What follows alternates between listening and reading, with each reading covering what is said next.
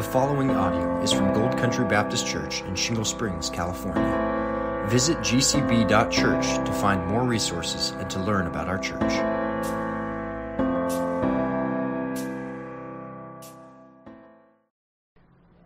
Women of the Word, Sunday, August 27th, 2023. In, and hope that captures everything. Um, let's pray. Father God, you are um, our example of how to love one another. You are a God who first loved us so that we are able to love one another. Lord, as we dive deeply into this topic of biblical friendships and how to grow together, how to love one another, how to encourage one another, Lord, and even how to admonish and rebuke one another out of love. Lord, we know that you are our model, you are our guide, and you will give us all of the equipping we need to do that. And so I pray that this time would be one of encouragement, one of equipping, Lord, and um, one that would move us to act, one that would, a time that would move us to examine our friendships more closely, Lord, and ourselves as friends more closely. Lord, maybe first and foremost, that's the encouragement is what kind of friend am I? Lord, and help us each ask that question of ourselves so that we will be, as you command us to be, more others minded, more loving, and more interested in those around us. Um, because as we are learning, Lord, um, it is our interest in others that causes them to feel loved. So, Lord, help us and um, just be with us during this hour that we would learn to love you more first and foremost. In your son's name I pray. Amen. Amen. All right, so I'm curious before we start, um, have any of you found yourself thinking about your friendships a little differently over the last couple of weeks? If you've been here for the last couple of weeks. So I've just been here one week, but um, last night we took our daughter and son-in-law out to dinner, Mhm. and she's one that just recently married, Okay. and um, she knows about the Lord and all of that, but she's kind of walked away from it. Not that she doesn't believe, but she's not being obedient, right? So, um, and her husband is not um, probably a believer, um, but just a kind, decent man. But we're working and trying to encourage them to, you know, 'cause I don't even think he knows what gospel is. So, so anyways, long and short is most of the time we get together, there's a big but we just had the four of us. So last night we were trying to think of questions like Jamie had brought out about, okay, how can we take this a little bit deeper level? So uh, Michael posed, and Michael and I were dialoguing about it, and Michael posed the question to them. So now that you two have been married about five or six months, um, how are how would how would you say things are going with your marriage in regards to um, compatibility in that? And and so they started to divulge some things, and it was real positive. And unfortunately, the group next to us was very loud, so it was hard to hear. So we just, I, I would say we just took it a little, a notch, a little deeper. Um, have to really be careful because family and your grown children, you can't just approach them like you could somebody else. It's a little trickier. So we're working on it, and I feel like at least we're moving in the right direction. Because basically, the next conversation needs to be. So, what would you? say? How would you define the gospel? You know, but it wasn't quite there yet, but we're working towards it. So Yeah. that was kind of encouraging and exciting. But I was thinking at least cognitively about Yeah. the things we discussed. That's great. That's So- great, and causing you guys to ask questions in a little bit of a different way. Yeah. That will get them talking. Yeah. That's great. Anybody else have any opportunities to Carol? I haven't had any opportunities, but I'm thinking ahead Okay. about a family gathering, and it's very difficult to have that spiritual conversations with my family, even though there's a few scattered Christians. Nobody else, I don't know if anybody else ever thinks, let's Bye. It's always in this class. Sorry. I just thought he was bringing you something. I did too. It's fine. It's fine. fine. So anyway. I've been trying to think ahead. Yeah. How can I, what kind of questions can I Yeah. ask? Just yeah. innocently throw out there Yes. to get a conversation going. Yeah. Besides, hi, how are you? Well, what are your kids doing? Well, Yeah. what, you know, blah, blah, blah, the same stuff you hear all the time. I'd like to have a deep Yes. conversation about God. I would really recommend to you guys, even if you don't get the book, which you don't have to, um, go to her website and download Professor Holleman's 100 favorite questions to ask to get to know her students or anyone. Um, and one of the things we're going to talk about today is like, okay, so you throw this question out and somebody gives you all this information, or they don't give you any information. What do you do next? You know, because we, okay, like, I'm going to ask this question. And then you ask the question, it's like, okay, so I could go with a social question, an emotional question, a physical question, a cognitive question, a volitional question, or a spiritual question. I have no idea what to say next, right? So be patient with yourself. Like, if you're new to this, it takes time, but she's great questions. Um, for example, one of hers that I loved, that I'm going to ask some of you that are my younger friends are high school and college age students, she loves to ask them, What's your favorite way to procrastinate? and I flash back to my college self. I'm like, Oh my gosh, I would have had so many answers. But what she's asking them is like, when you really don't want to do something, what do you do instead? Yeah.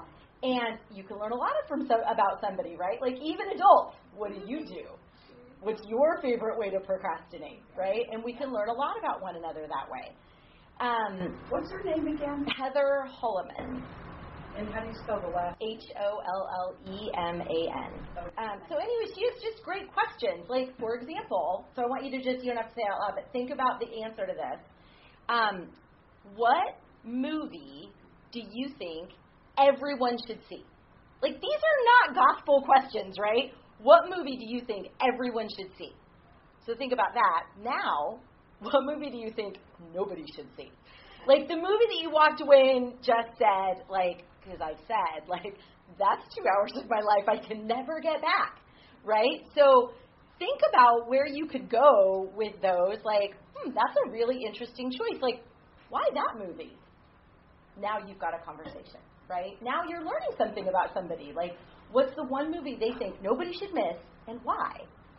That's an interesting question. Like, I kind of want to know that now. But anyway, she has like all these great questions, and some that aren't great, but some that are really good. And one of the things that I really have enjoyed about learning a little bit about her is um, her spiritual gift is evangelism.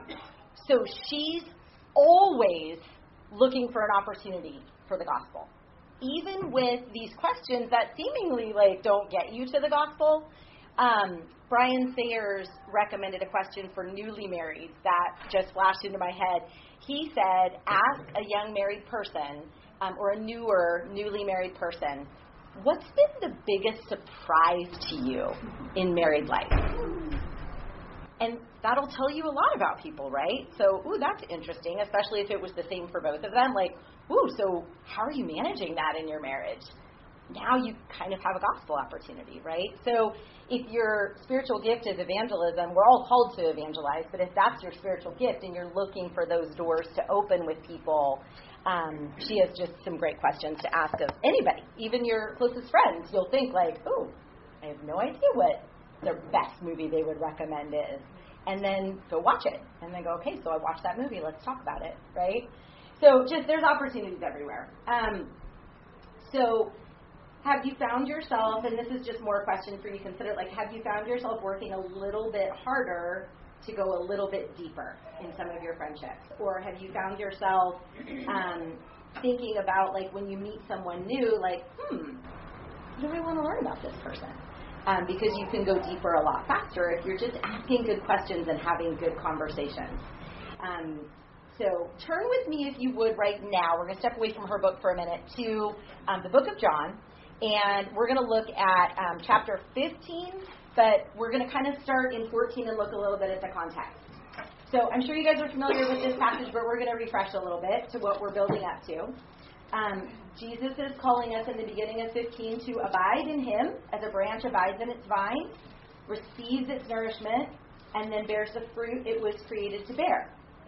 So this chapter just follows his revelation to his own earthly closest friends, right, to all of the disciples, that he was going to be leaving. But he makes them a promise in chapter 14, verse 16. Um, Becky, would you read that?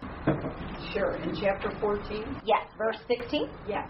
And I will ask the Father, and he will give you another advocate to be with you forever. Okay. Does anybody have a different translation that gives a different word for advocate? Morning? New American Standard, I will ask the Father, and he will give you another helper. Helper. He may be with you forever. Okay, Brittany, what translation do you have? It's, it's helper in ESV. Okay, so advocate, helper, um, and so Counselor, counselor. counselor, comforter, yes. Um, so we are given this promise just as they were given this promise. These two chapters, 14 and 15, are filled with the love of the Father toward his Son, the love of the Son toward his Father, um, and their love for us, also the link between our love and our obedience, right? And we're commanded, um, this most important command is to love whom? First and foremost. The Lord our God, right? With all our heart, soul, mind, and strength. And then, who are we to love? Our neighbors. How? As ourselves. much as we love ourselves, because we love ourselves a whole lot, right? Um, okay, so we see love, right? Like love is all over these two chapters. In 1427, he switches gears a little bit. Um, Brittany, would you read 14, verse 27? Peace I leave with you, my peace I give to you. Not as the world gives, do I give to you. Let not your hearts be troubled, neither let them be afraid. Okay, so peace, recognize this, it's the biblical antidote to fear and anxiety, right? Like this is the biblical antidote. Um, so we saw love first, we saw peace. Um, now let's look at chapter 15. Uh, Lisa, would you read verse 11 in chapter 15? And this is still Jesus speaking. These things I have spoken to you that you may that my joy may be in you and that your joy may be full. So it's His joy that He desires to be in us and that our joy may be full. So we see love, we see peace, we see joy. Anybody catching the string here? What is it? Fruit of the Spirit. It's the fruit of the Spirit, right? This is what He desires for us in friendship love, joy, peace. And then He goes on in Galatians, right? Patience, kindness, goodness, faithfulness, gentleness, and self control. These are the gifts He gives us with the promised Holy Spirit for our relationships our relationship with Him and our relationships with each other. So we're set. We do it perfectly, right? Oh, yeah.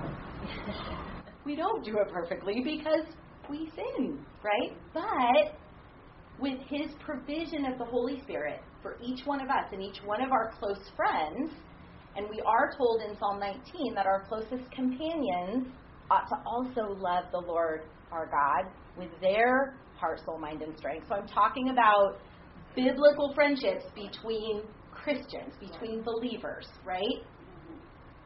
Which of us wouldn't be forgiving if our friend came and said, That was so rude and selfish, and I was not loving or joyful or peaceful. I am sorry.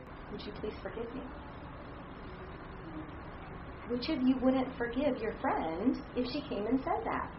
Right? I'm not talking about the pattern of a lifestyle. I'm talking about, like, ooh, you're having a bad day. But later she comes back and says that to you. Which of us wouldn't restore that loving, peaceful, joyful friendship and relationship?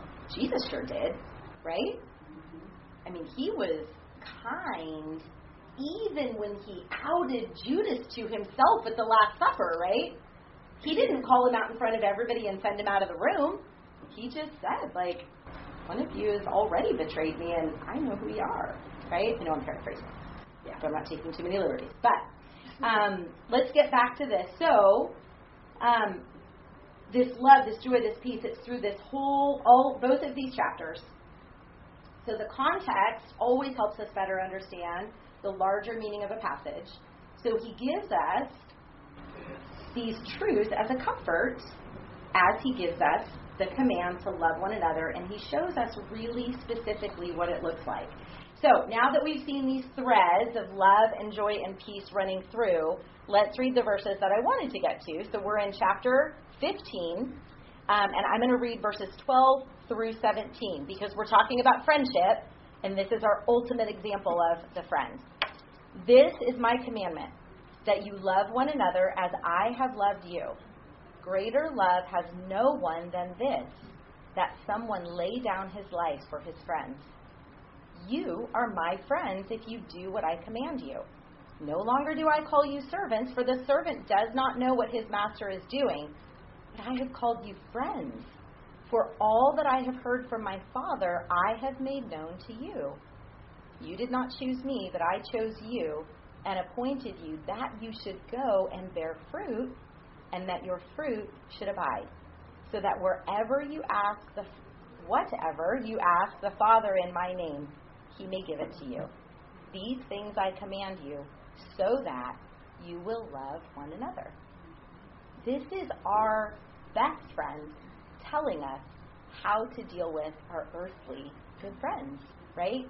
And He's the one that empowers and equips us to do it by the power of His Holy Spirit, who He promised and He sent and lives inside each one of us right now as we strive to first and foremost be better friends. Because that's the goal. Let's be good friends first, and then we'll know how to make good friends and gather good friends. And, you know, if you have a good friend who's really hard to engage in conversation, guess what happens as you engage her in conversation? You model for her what that looks like. We're not all good at this naturally, right? Have you ever been in a conversation with someone and you ask them question after question after question, and pretty soon you feel more like an interrogator than you do like a friend trying to get to know someone? Not everybody's good at the give and take. Not everybody's good at asking questions.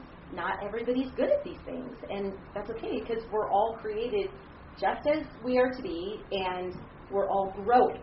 So part of this is growing together to learn how to love one another more and be better friends as Jesus was our friend. And so that's that laying down your life for your friends is going to look different with different friends. Some are going to need different things from you or want different things from you um, because we're all wired a little bit differently. So in different friendships, that's going to look different. Um, but if we're prayerful about our relationships, we'll know what that looks like. Um, we just have to get out of ourselves. Jamie talked about Philippians 2, right? Honoring one another more highly than we're honoring ourselves. And if we're really honest with each other, um, we're probably more selfish in our friendships than we are others minded. Some of us, not all of us. Some of you are very good at being others minded. Um, but I will confess my selfishness. So um, we just need to examine ourselves and know where that is and what that looks like. All right, so we're going to take a little deeper dive into um, these six conversations. I'm not going to focus so much on those six categories, although I'll give you a few examples of what that looks like in conversation out of her book. Um, but I did want to just review really quickly those mindsets. Um, I will give you a caveat. If you decide to buy this book, the beginning of the book, she leans very heavily into social studies, like actual studies that have been done, sociology, sociology, those types of things. But if you read it closely, the biblical truths are there. They really are. So those four mindsets are, and I'm going to show you that in just one minute. They, do you guys remember what the four mindsets were? Um, is that the constancy, candor, So counsel? Those were the aspects of friendship that Jonathan Holmes outlined in this book, The Company That We Keep. Um, but go ahead, what are those four characteristics of good friends? Um, constancy, Mhm. candor, careful, carefulness, counsel. Okay, so those were these, and there's been a lot of things thrown, so that's why I wanted to kind of slow down and review today. But those are the four aspects of friendship, and if any of you weren't here for the last two weeks, Um, all the messages that Jamie did, and actually moving forward, this class will be on our church's website. As soon as I figure out where, I'll let you know, but you can go back and listen to all of these yourselves. Um, this is an excellent book, and it's a short read, but power packed. Um, so I just wanted to give you that heads up on this one. You might think like, ooh, she's not very biblical or very deep. She gets there. Just bear with the book a little bit. Um, so those four mindsets were interpersonal curiosity, like be curious about others, right? And I think we naturally are pretty curious, but be curious to get to know someone. Um, because there are good and bad motives for being curious. So be curious with the best motives in mind. Um, believe the best about others, right? Which she calls, sociologists call having positive regard for other people. Um, but God calls it believing the best about one another. she talks about expressing concern, which is investing in others, right? If they're your good friend, what matters to them matters to you. Um, and sharing your life. And we should get to that point of transparency and vulnerability. We're called to that biblically. Um, it's easier for some than it is for others. So just think about, you know, if your friendships are kind of at a stall, ask yourself, like, am I letting people into my life? Am I being real with them? Because we need that from one another. So she asks a couple of questions that I thought were really good to examine those four areas. When was the last time you felt truly cared for because of the questions someone asked you about your life? So, who's going deeper with you? Who's asking you to get to that next level of friendship? When was the last time you felt that another person was looking out for your interests, wanting you to succeed, and figuring out ways to personally encourage you? I think that it's easy to encourage someone when somebody tells us what they're struggling with. We don't all want to tell everybody what we're struggling with. But if we're asking good questions and trying to like go deeper with people, we're going to know how to encourage them because it's just going to be part of that conversation. We're going to be sharing with one another the things that we're struggling with. Um, so if someone comes to mind immediately, go thank them and tell them, I appreciate what a good friend you are to me. You're encouraging me, you're challenging me, you're interested in me. Um, so we want to be curious, believe the best, and express concern. Um, we want to listen in order to understand, support, encourage, and inspire others. So I did want to read you what she has to say on that and the biblical connection. She says, As I continued to grow in the art of loving conversation, I found so much biblical support for the four mindsets. Paul's command to discover the interests of others related directly to my becoming a curious person. Honoring others related to positive regard, and I found more commands to walk, quote, with humility toward one another, end quote, 1 Peter 5 5. Paul even tells us in Romans 12:10 to quote outdo one another in showing honor. But what about the idea of investment and expressing concern about others? Paul tells us to quote rejoice with those who rejoice and weep with those who weep. Romans 12:15. And Galatians 6:2 to carry one another's burdens. How would I know how to rejoice if I never asked about anyone's good news? How would I encourage and comfort others if I never asked about how they're struggling? And most vitally, how could I continue in my past ways of selfishness if I ever wanted to uphold Jesus' command to love one another as he has loved me? And that's John 15 12 that we just read. So um, think about those things, and then we move into sharing our lives with others as well. Um, she talks about this vulnerability and calls it a command, and it is. She said, finally, consider the command to share our lives in verses like James 5, 15, 5 16, quote, Therefore, confess your sins to one another and pray for one another that you may be healed, end quote. Telling other people how we're struggling invites this kind of prayer and healing. It's also a way to allow the often quoted verse in Proverbs 27:17 to come about. Iron sharpens iron, and one man sharpens another. Allowing this sharpening involves humility and the willingness to live vulnerably. Paul seems especially passionate about the importance of sharing one's life as he penned the first letter to the Thessalonian church.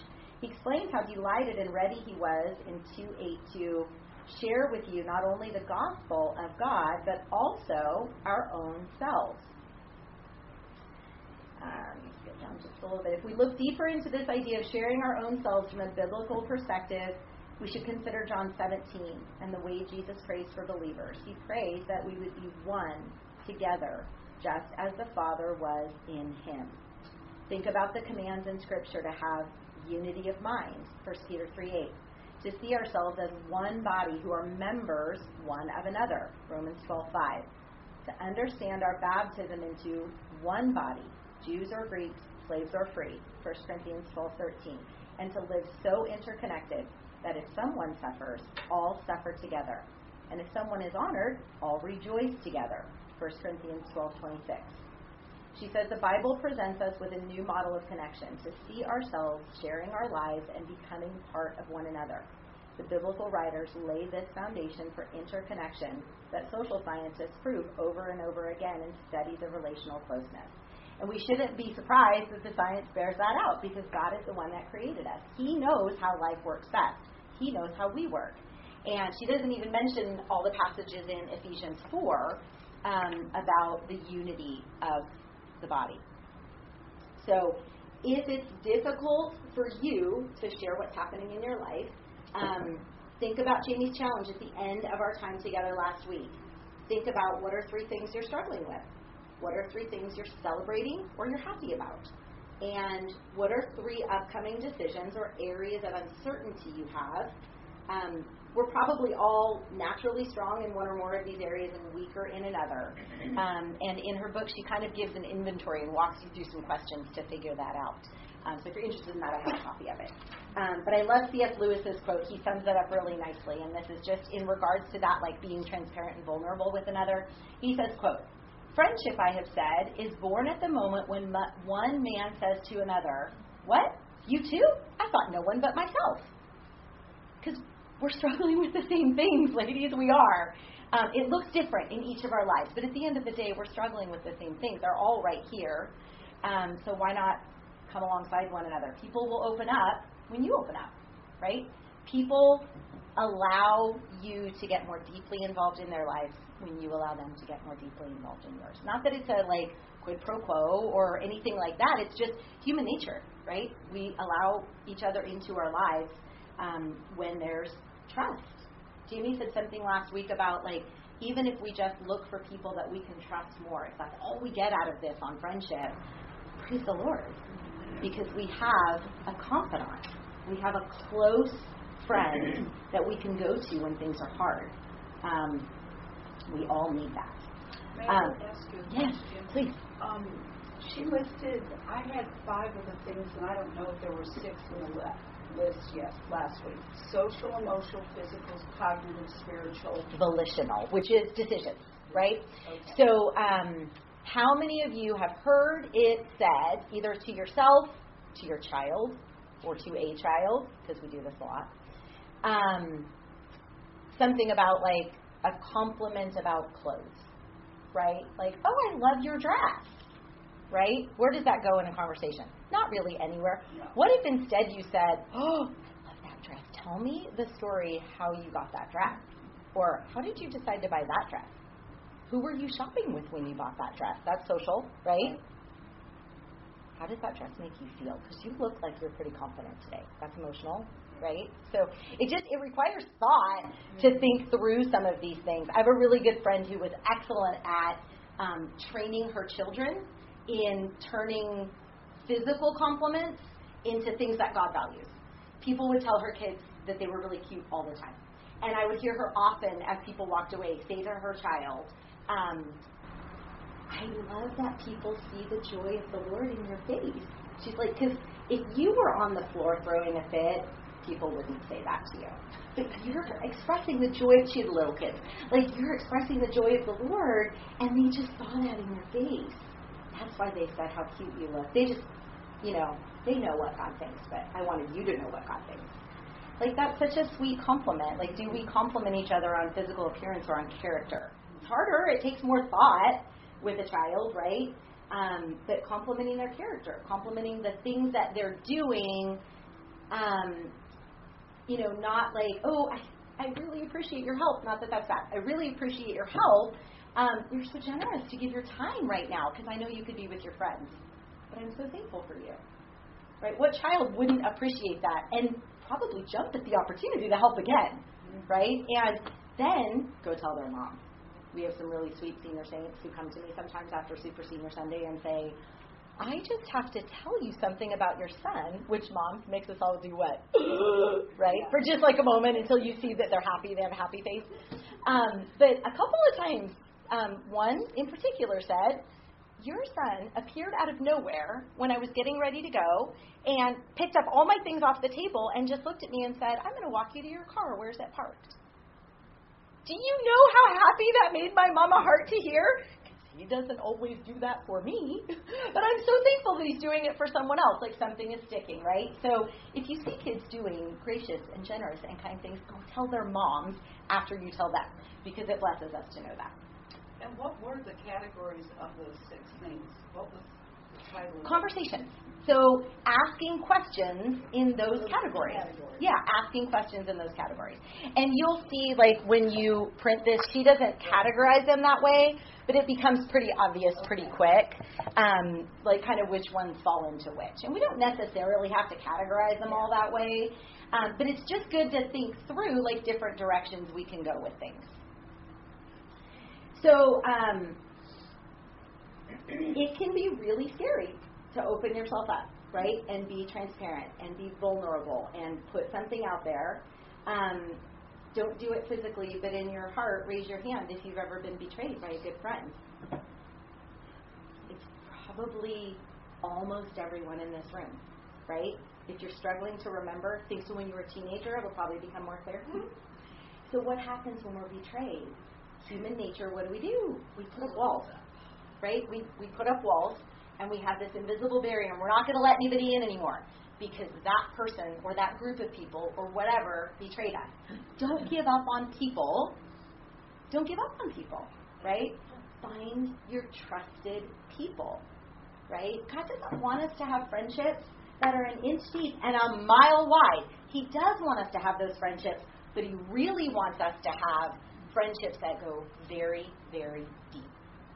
Friendships that when the thing happens again, you can simply pick up your phone and say, Would you please pray for me? It's one of those nights. And she'll know. She'll know exactly how to pray for you in that moment. And then you feel it. And then you've turned your own mind back to the Lord because you've asked for prayer. Right? So you're going to handle it. We need those people in our lives. Um, not that those friendships are exclusively by text, of course, but in those most difficult moments, do you know who to reach out to for prayer so that they can be your prayer partner? Um, Jesus was betrayed by his closest earthly friends. And I'm not just talking about Judas. Who else betrayed him? Peter. Peter. Three times! But he knew it was coming. And what did he do? How did he handle that with Peter? He restored. How many times? Three times. Three times he restored him, right? How often are we to forgive as Christians? There's a number in the Bible. How many? 70 times 7, right? Which means, yeah, always. We're not supposed to keep a tally until we get to 491 and go, ah, done. I'm done. yeah. There was also a betrayal in the Garden of Gethsemane with the three that he Yeah. took with him that said, Watch with me and pray. And What they did they went do? Sleep. They went to sleep. And did not. Yeah. And sometimes we fall down on the job for our friends too, right? Do we want them to build up walls and keep us out because we've fallen down on the job or we've not done the things that we were supposed to do? We don't, right? So we have to be careful and remember his ways aren't our ways. His thoughts are higher than our thoughts. And what are his thoughts? Love one another. Lay your life down for your friends. And know who those deepest, closest friends are. He has given us his all sufficient manual that has all things for life and godliness, right? His divine power, which is through his word, through the power of his Holy Spirit. We have everything that we need. We just need to tap into it maybe more. I do. Um, so I guess that's a question for you. Like, do you just need to tap into it more? Um, or are you perfectly content with all the friendships that you have? Um, so she kind of goes on in her book to say there's these threefold goals of having better conversations that lead to stronger relationships. And again, these are going to sound very familiar because they're very biblical, right? What do you want from your friends when you're having a really hard day? If you could sum it up in one word, what would you like? Patience. Prayer, patience, Listening. listening, Hard truth. Okay, hard truth, that candor that we talked about, speaking truth in love, right? At the right moment, being careful to make sure it's the right time for that hard truth, right? Because Job's friends were the wisest for those first few days when they did what? Shut their mouths and listen. Said nothing. They were just there. They were with him in his really hard time. But there is a time to speak. There's a time to speak truth. They didn't exactly speak rightly when they opened their mouths, but um, but we do need to speak, right? So we want encouragement from our friends, right? We want them to bear burdens with us, as Galatians 6 2 says, and we should want to bear their burdens with them. There's another aspect of that too that is asking, having your friend ask you questions so that you can figure out what's Yeah. going on instead of telling you Yes. this is what you need to do. Yes. Um, she talks in her book, I'm not going to get into it today, but she talks in her book about some pitfalls of um, relational conversations. Um, and she used to err on the side of advice giving. She would start giving advice right away. Um, the conference that we attended on biblical counseling, um, the guy who was doing it said we did an observation of a biblical counseling um, session know what else to call it. Um, and he said most brand new people, when they're being observed, they start talking within 10 minutes and they start giving advice. And so, anyway, that was her mode. She would give advice. Because how many of you in the room raise your hand? How many of us are problem solvers? And all the moms in the room almost raise their hands, right? Like we want to solve each other's problems. We want to be helpful. Um, but she started asking people, and I thought this was a great question. Would you like me to give you some advice, or would you just like me to ask you some more questions? Every single person said, Will you just ask me some more questions? She goes, Sure. So she just kept asking questions. And they oftentimes came to their own conclusions. Because she probably asked some questions that were leading them to some biblical truths. So we have to know, like, what, what do they want from us right now? I learned very early in marriage to ask, did you want me to give you my opinion or did you just want me to listen? And almost every time my husband said, just listen. Okay. good. We're good. We know what the expectation is right now, right? Manage your expectations. I know what you want from me. I'm just going to sit and listen, no matter how hard it is.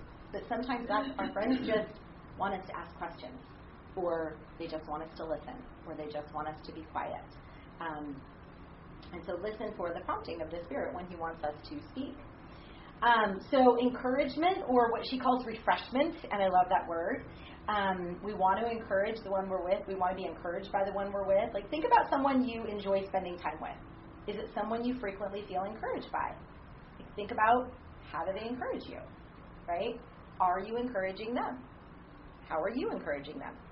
Are they being encouraged? Because our intent doesn't always match our impact on other people, right? We might think we're being super encouraging, but what we're actually doing is like bringing a hammer down on an already hard situation. And we might not be encouraging. So we need to sometimes check in and ask. Um, growth. We value friendship with someone who encourages us, they're probably encouraging us to grow in our relationship with Christ. Jesus did that all the time. He was always pointing people back to the Father in his earthly ministry. Um, and he's given us the Holy Spirit, right? And I love the third one. She talks about marveling together. And really, it's worship, right? Are we worshiping together? Um, we've all heard of the Titus 2 woman, right? So turn with there, turn there with me for a moment to Titus 2, um, and we'll listen for the purpose in our godly relationships. I'm going to start reading in verse 3. where she says older women, and for the younger women in the room, you're older than someone, right?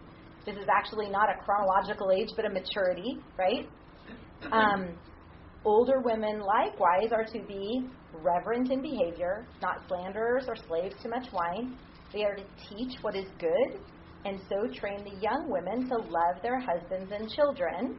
But this isn't just to wives and mothers, because she goes, he goes on, Paul does, to say to be self-controlled, pure, working at home, kind, and submissive to their own husbands. Here's the reason that the word of God may not be reviled. Some translations say blasphemed. So, the purpose of our godly relationships is to honor and glorify the Lord. Right? Anybody do catechisms with their kids? Anybody know the answer to this one? What is the chief end of man? To honor. Mm-hmm. Holly? God or live with Him. And depending on the catechism, and enjoy Him forever, right? Yeah. We enjoy Him by enjoying one another, Mm-hmm. right? We all have the Holy Spirit. When I am enjoying a conversation with Lisa, I'm enjoying Him because He has given us this common, united bond of the Holy Spirit, right? Of salvation, of faith in Jesus Christ. We don't really have to have anything else in common in our lives. But like Jamie said last week, if you find that you don't have anything else in common, find interest in what interests the person you're with.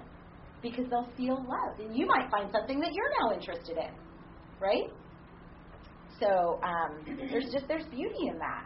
So encouraging one another, spurring one another on toward love and good works, right? Helping one another grow, and also um, worship.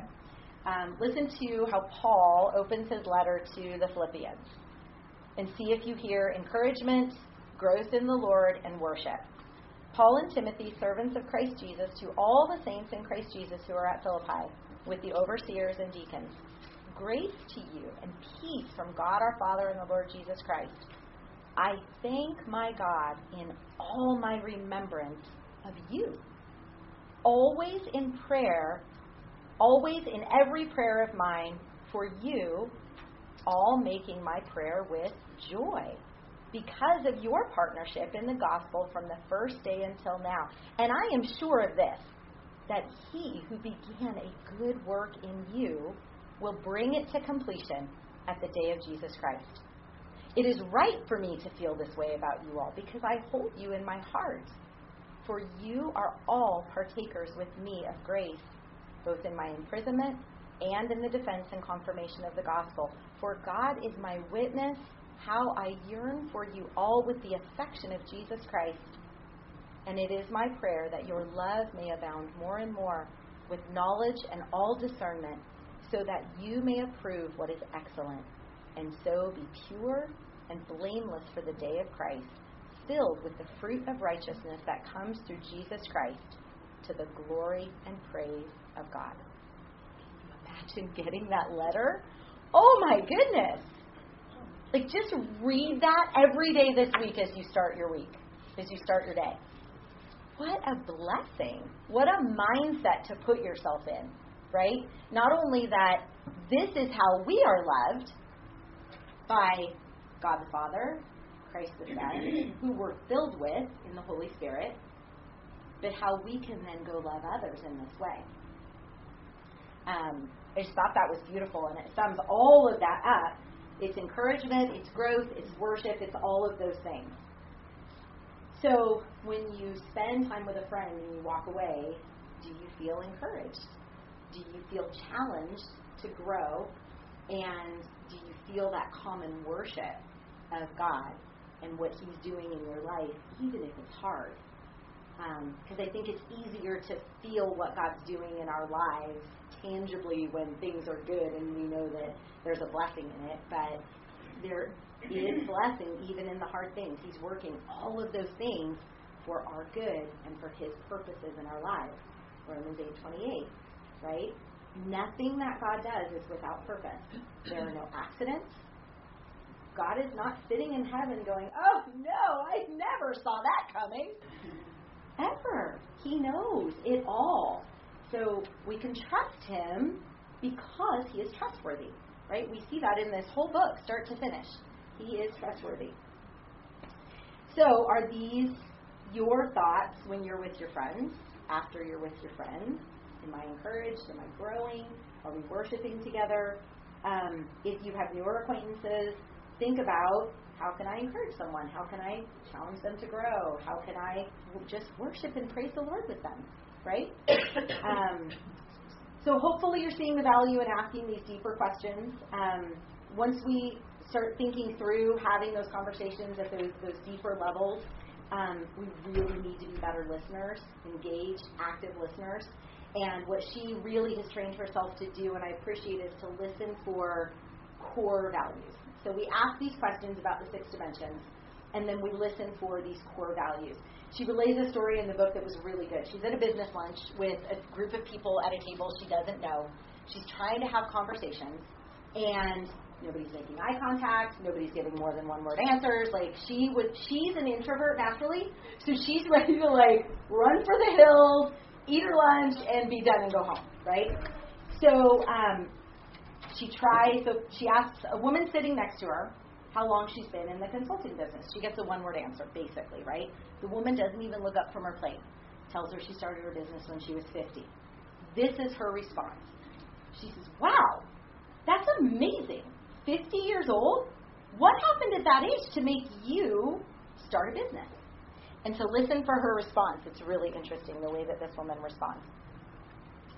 Um, she says, Suddenly, her eyes gleamed. She turned her face to me, put her fork down, and said, It took me a, that long to realize my true passion. I was so bored before. And then one day, then she ends the quote there, but she says, The whole table leaned in. Mm. What do we thrive on as human beings? And here it is. We love a good story, right? This woman is about to tell her story because she asked, me how long you've been in this business. Because she didn't know what else to ask. So, how long have you been in this business? Wow, you started at 50? Like, tell me that story. How did that happen at that age? Because most people don't start a new business at 50, right? So, just ask somebody a question. If you get a word answer, a one word answer, like ask the Lord, help me to make this person feel valued and go deeper. Help me understand their story, and He'll give us the words. He'll give us the right questions, right? Um, so, anyways, she, as she's listening to this woman, she realizes that her core value is risk taking and adventure. And so she starts this conversation at the table about being courageous in business because she's at a lunch with business people and they all start talking about like risks they've taken or risks they'd like to take or pretty soon there's this vibrant conversation happening because she just looked at someone and said like wow i can see you really value risk taking and like what an adventure and they were off to the races right so she tells all of these great stories. Um, she told another story of a colleague that she was trying to connect with and having a lot of trouble connecting. If I remember right, the colleague was um, an engineer, like a scientist, so it's all like just the facts, just the data, right? And she goes over to her office and she starts asking her some questions. They start having a conversation. They're just having lunch together one day. But they're just acquaintances, they don't know each other that well. And so as the woman is communicating, she starts telling her things about like, yeah, I just finished this project. She's like, but I'm a little disappointed because it wasn't my best work. Um, and then like they go on, and she says something else about um, it just like she just didn't do quite the job that she wanted to do. So hearing those two things, she goes, I can hear that you really value excellence. Tell me how it makes you feel when you turn something in that you know is not your best work. So they have this whole conversation over lunch. She's about to leave, and her colleague looks at her. So this is an English professor, remember, right? An engineer scientist. Her colleague looks at her and she says, I have so enjoyed this conversation. Will you come back next week and have lunch with me again? So she goes back next week. This is now her best friend. They have lunch every week together because she listened for what this woman was communicating. And once she heard it, she's like, Ooh, I know what you value. she kind of honed in on it and just said it. Like that's not being fake in a conversation. It's like, ooh, I'm I'm hearing that you really value excellence. Um, and how easily would that lead to a gospel presentation? Um, I am pretty sure the woman that is now one of her very good friends is not a believer, but this woman now asks her questions on that spiritual level because she knows that Heather values her relationship with Christ. What an open door for the gospel, right? To tell this woman how the Lord's working in her life. Um, she references several core values she learned from um, a man named Tim Irwin. I don't know who he is, but he wrote a book called Extraordinary Influence How Great Leaders Bring Out the Best in Others. So, believing the best, right? So, here are some that he says. Um, and they're all biblical integrity, courage, humility, good judgment, right? Or we would call discernment, authenticity, transparency, vulnerability, like authenticity, that's what this is. Um, self regulation, self control, wisdom, candor, resilience, and influence. So these are all biblical values, even though this is a book to business leaders about making connections in a business world. Like these are all biblical values. So these are the things that if we're careful to listen for them, we'll know what's important to them, right? Um, this it can be hard when you're having a conversation to be thinking on all these different levels. But I think what it is is it's a habit we can build so that it gets easier over time. Um, and if we're all working on this, let's practice on each other, right? Because we should know in this room that when we're asking questions on those levels, we're not being fake. We're trying to establish a habit of going deeper. I want to know you, so I might start asking you some different questions because I might not know you on all those levels, right? I might not know you on those planes, but I want to. Just like I hope you want to know me on those different levels, on those different planes, right? Like, but we have to remember we're not all great, like thinking on our feet. So if you ask a really hard question, allow them some grace. Like, ooh, that's a good one. I don't know. I've never thought about that before. Let me think about it. When I asked that young married woman, what's been the most surprising to you about marriage? She looked at me and she goes, ooh, I'm going to have to think about that. I'm like, great. And she did. Like 15 minutes later, she's like, oh, I know what's been a surprise. I'm like, what? Tell me. And we got right back to it. It wasn't like weird or awkward. It was totally a smooth conversation. In fact, it was at Park Day this summer, and there was another woman there. And while this one was thinking, this one who's been married for over a decade was like, you know what was most surprising for me when I got married? I'm like, what? so it doesn't have to be a new married, right? It doesn't have to be someone who's young in their marriage. Um, but it can be any of these things. So um, she does ask some follow up questions in those categories. I'm going to buzz through them really fast um, because we are almost out of time. Uh, but they were really good.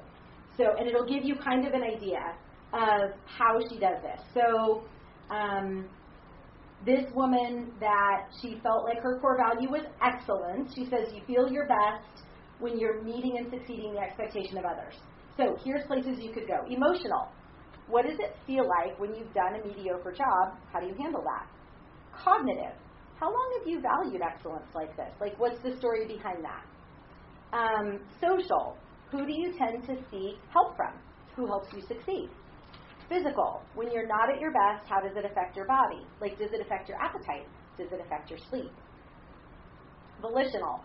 What choice do you have if you're in a setting where your best skills aren't utilized? Like that's a great question, right? Like how do you handle it when you're put into a position where like, ooh, this is not my strength? Um, spiritual. Is this something I can pray about for you or with you, right? Um, she goes on to talk about um, another. It's another story, but she says you definitely value adventure. Um, I feel like your core value in life is to avoid stagnant and boring days. So the person says, Yes, that's right. So cognitive. How do you know when it's an adventure? What counts as an adventure to you? Um, volitional. What's your next adventure? What will you choose to do? Social. Can I come with you on your next adventure? Spiritual. Why do you think God made you this way? Emotional. What does it feel like when you can't find an adventure? Physical. Why do you think your body craves adventure so much? Like, do you think that's adrenaline, or like, what is it about that? Um, so you can ask questions in all of these different categories. Um, and so next week we are going to continue this conversation. We're actually going to be in this topic for a little while. I'm going to be doing some things next week out of this very short, again, power like very short power packed read called How Should We Develop Biblical Friendship? This is by Joel Beeke and Michael Haykin. It's excellent. There's so much overlap between these three books. They say it differently, but they're ultimately all saying the same thing. So um, we'll talk a little bit more about that, but I'll leave you with this teaser. Um, in this book, they say, quote, friendship is one of the primary means God uses to strengthen his people. So if you want to be strong, invest in friendship. Um, let's pray. Heavenly Father, I thank you for this time together, Lord. I thank you for your friendship, Lord, for um, toward me and toward each one of these women. And I pray, Father, that you would help us to value our friends, to value our relationship with you most highly. And Lord, out of that, that we would love and value our friendships with um, the other women in this church, Lord, regardless of age. Um, because we have your Holy Spirit in common. So help us to invest in one another. Help us to truly believe the best about one another, Lord, even when we disagree on minor things. And Lord, would you grow the strength and unity in this church as a result? In your name, we ask these things, Lord, and we just ask that you would prepare our minds and our hearts um, for the teaching upstairs. Amen.